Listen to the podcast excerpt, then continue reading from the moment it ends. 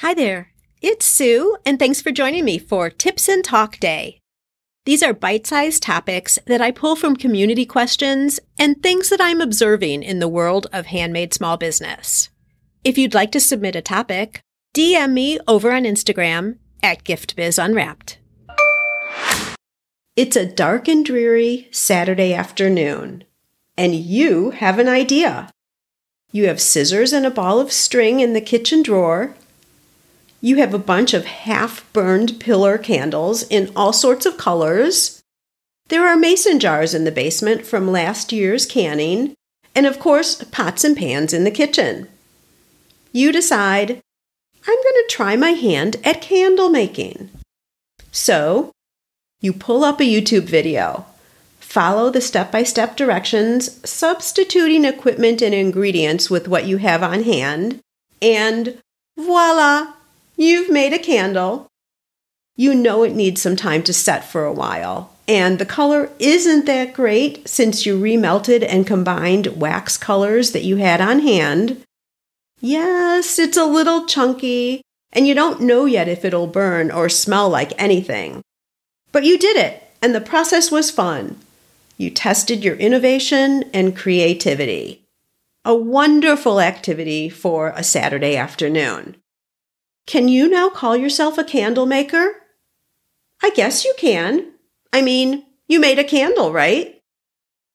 Having patience, you wait a while to light your candle. Clearly, the string didn't work. the flame burnt down as soon as it touched the wax.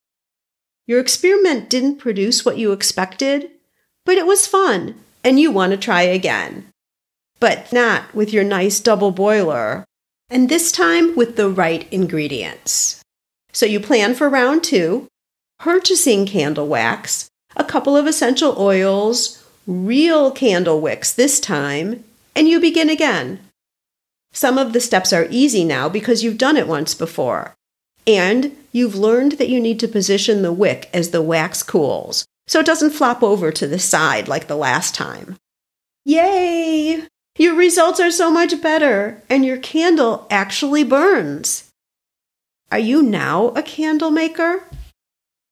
As time goes on, you perfect your candle making skills. Test out and decide on the product elements you like best, which wicks, which type of wax, and you've experimented with all sorts of containers that you now know are called vessels in the industry. You've also learned about sinkholes, scent loads, and burn rates. You've even added some creative elements to your candles with dried rose petals from your garden and even some dried herbs. Your candles are looking and smelling pretty fabulous if you don't say so yourself, and you're now giving them away as gifts to friends and family.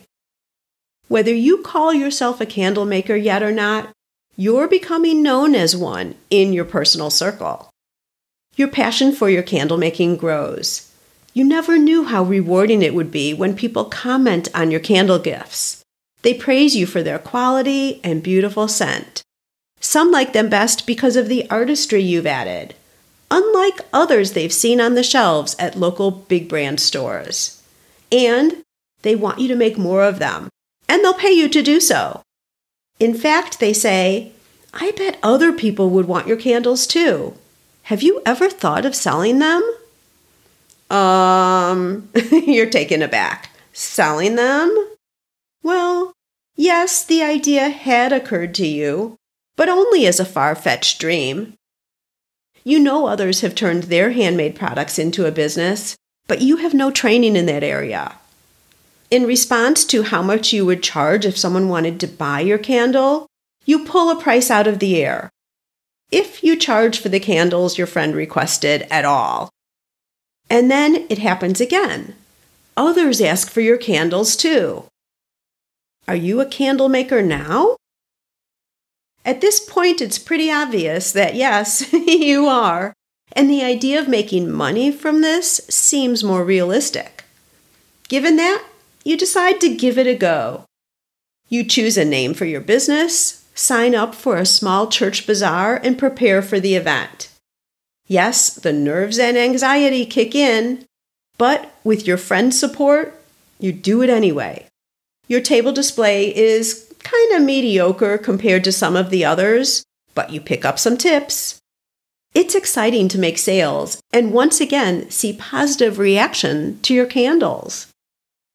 Maybe I can do this business thing, you think to yourself. You begin to truly believe it. As time goes on, you attend larger shows.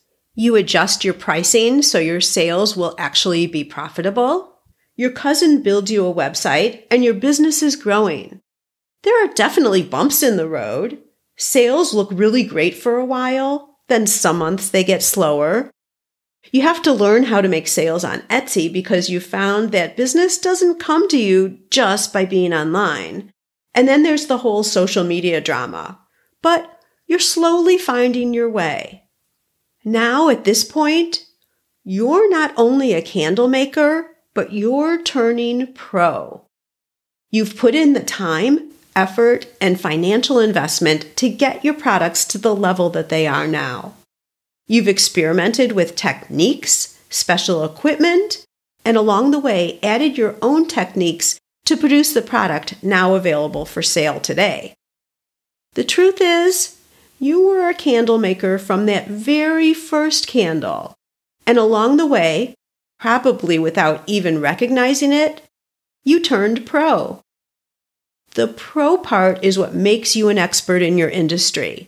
And yes, I am calling you an expert. The story of your candle making journey from that first Saturday afternoon through your trials and challenges and successes to where you are today is what separates you and your special candles from all others. The thing is, you need to tell this story. How will anyone else know? I want you to re listen to this podcast as an example and write down your origin story, the one that's true for you and your product, and then add it to your About Me page. Do a blog article sharing your journey. Include funny mishaps from your experimentation on social media or in your emails. All of these things demonstrate your investment in your craft and your commitment to the quality and individuality of the products that you offer today. Your authentic story. It's powerful, brings credibility and honesty to your brand, trust in you as the artist, and reinforces your position as an expert, a specialist, and a pro. That's a wrap. I'm a get to the point kind of girl, and this is what you can expect from these quick midweek sessions. Now it's your turn. Go out and fulfill that dream of yours. Share your handmade products with us. We want them, and they bring us both so much happiness.